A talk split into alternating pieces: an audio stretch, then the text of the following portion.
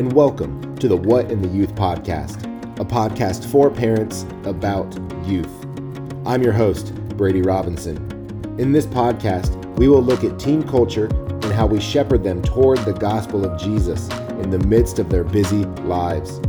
This podcast is intended for parents, and we will be speaking plainly and honestly about a wide variety of topics, and some will be mature in nature. I recommend you listen to this podcast without your team present. If you want to engage with other parents and myself on what is presented here, please like our Facebook page called What in the Youth Podcast. Now, without further ado, let's talk. Hello, all. Today, we are going to be taking a look at something that was mentioned in the first episode, but taking a little bit more of a deep dive into it, and that is social media. A lot of this episode is inspired by a new movie on Netflix called The Social Dilemma. If you have not yet had a chance to watch it, I recommend checking it out. Now, that recommendation does come with a caveat, and that caveat is the reason I'm taking this episode to talk about this.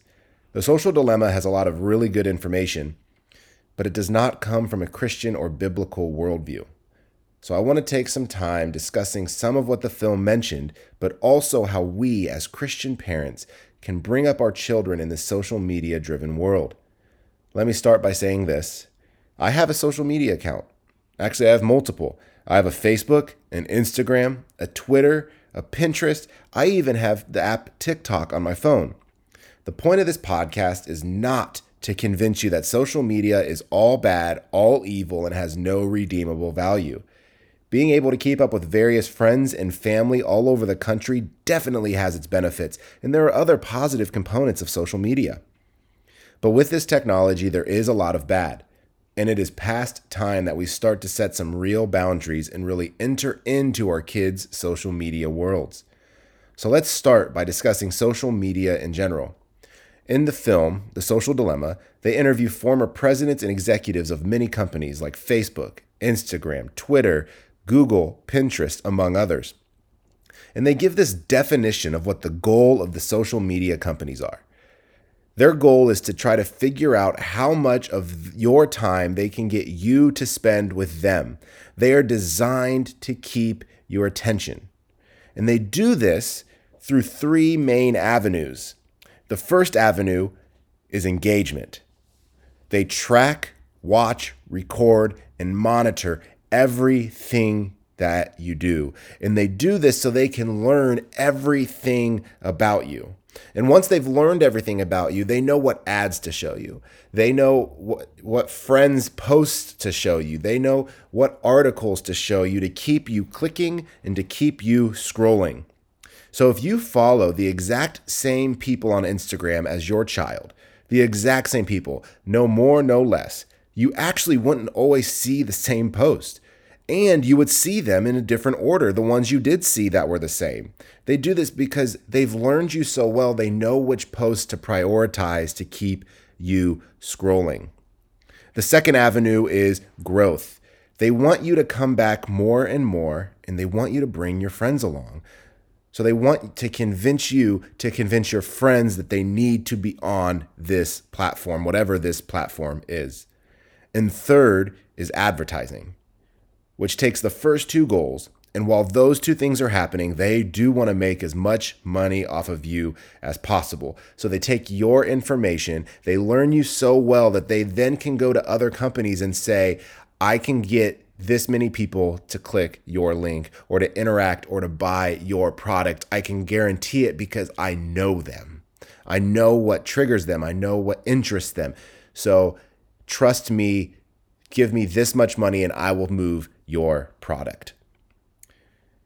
They are designing their platforms to be addicting. They want to ding you with notifications so you will check. And once you check, they want to show you things that will keep you on, keep you scrolling. And that is because their number one concern is making you spend time with them. And because that's their number one concern, they don't have time to check if things are appropriate for your kids. They don't even have time to check if the things are true. With that being said, one of the many interesting things that you're seeing in your kids is not only their awareness, but a high level of interest in political issues in our country.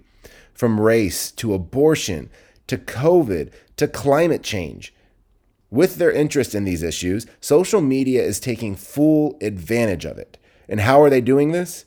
Well, they aren't making sure your kids see all the correct information. They're making sure they see posts and information that will keep their attention so they will stay logged on so much longer. In the social dilemma, dilemma, they actually give this example. They say if you Google climate change is, the autofill feature will provide different results depending on things you've searched before and where you were located. Because polarizing people keeps them online, it keeps them scrolling. And I can tell you from following the students at our church, they are reading and shaping their beliefs and identity from these posts. I see posts from our kids weekly about women's reproductive rights, about climate change, about racial justice, about COVID. I see these things all the time. So, what do we do? Well, let's look at two ways we can help our kids in this crazy world. First, we can limit. Having 24 7 access to whatever and whenever is not good for their mental health. Since 2011, when social media became a big deal, anxiety, suicide, and self harm rates have been astronomical. Uh, the movie actually gives the exact numbers of these, and it is breathtaking and it is sad how much social media has impacted the mental health of our kids. So let's talk practicals. Limiting kids' social media, heck, even limiting our own social media intake is helpful. Proverbs 22 6, it says, Train up a child in the way he should go, and even when he is old, he will not depart from it. Well, here's the thing the world is training up the children in the way they think they should go, or the way that speaks to the kids about where they think they should go. And they do not seem to be departing from it. So here's the practical example using the last episode. I've seen kids who are not even quite teenagers yet making videos to a song like WAP. That was mentioned a few weeks ago in that last episode. Now, many of the kids making the videos have no clue what the lyrics even mean, yet they are dancing and enjoying it. They just think it's fun. What, what is happening here is they are being indoctrinated over and over again to the point where they believe what they are talking about before they even know what it means. And because they spend hours having these messages poured into their minds, they are being discipled in this way. One way we can counter this onslaught is to limit. On every phone right now, you can actually limit individual app usage by minutes per, per day. Now, feel free to call me and ask me how, and I can walk you through it step by step. Each phone is a little different, so I don't want to go through how to do each phone here, but I will gladly help you do this.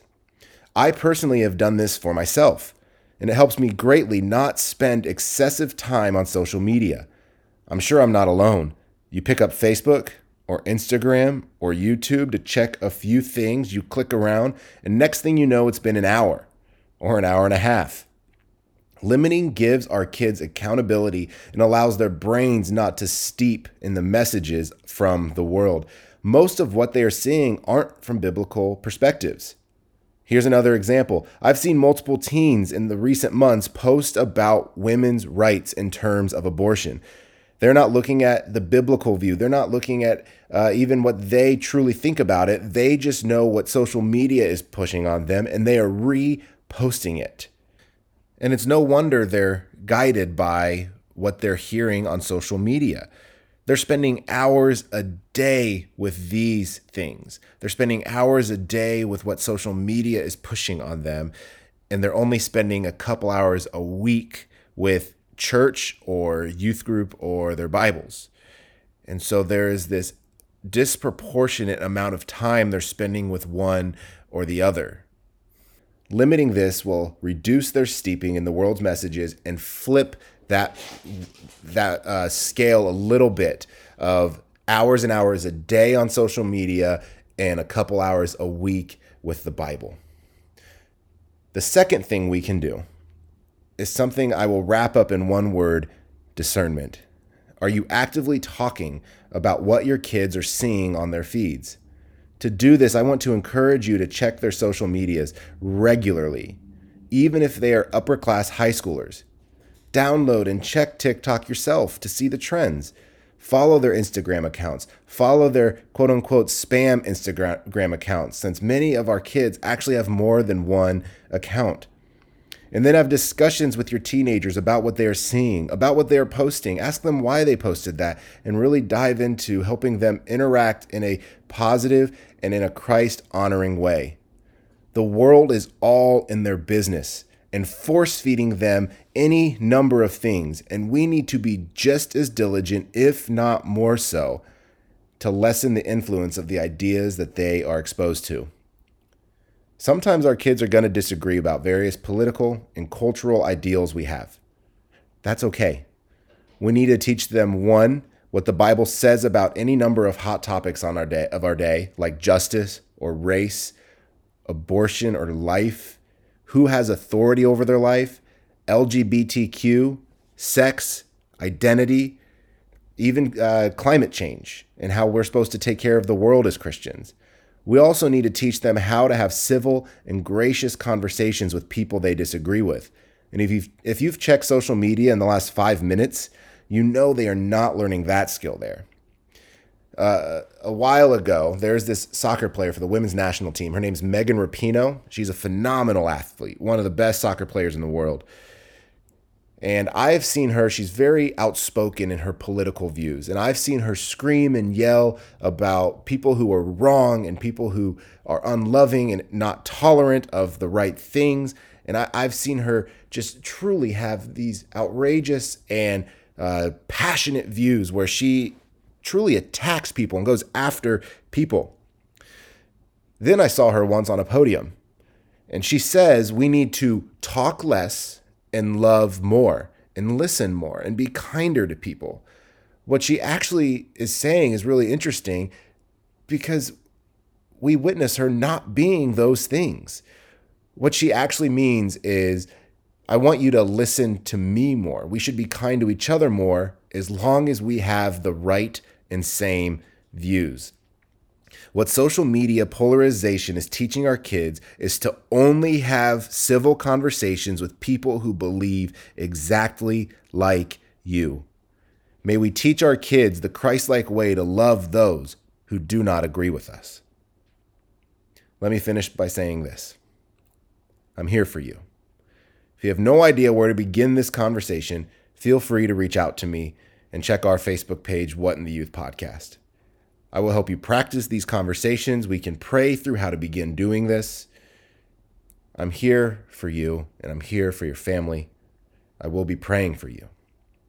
So let me pray to finish our time together and take this before the Lord. Let's pray.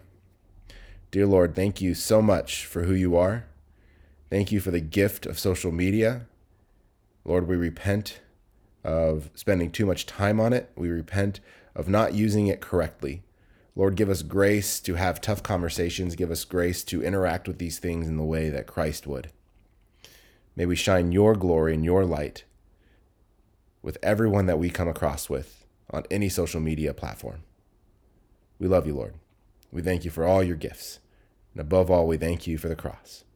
It's in your name we pray. Amen. All right, all. See you next time.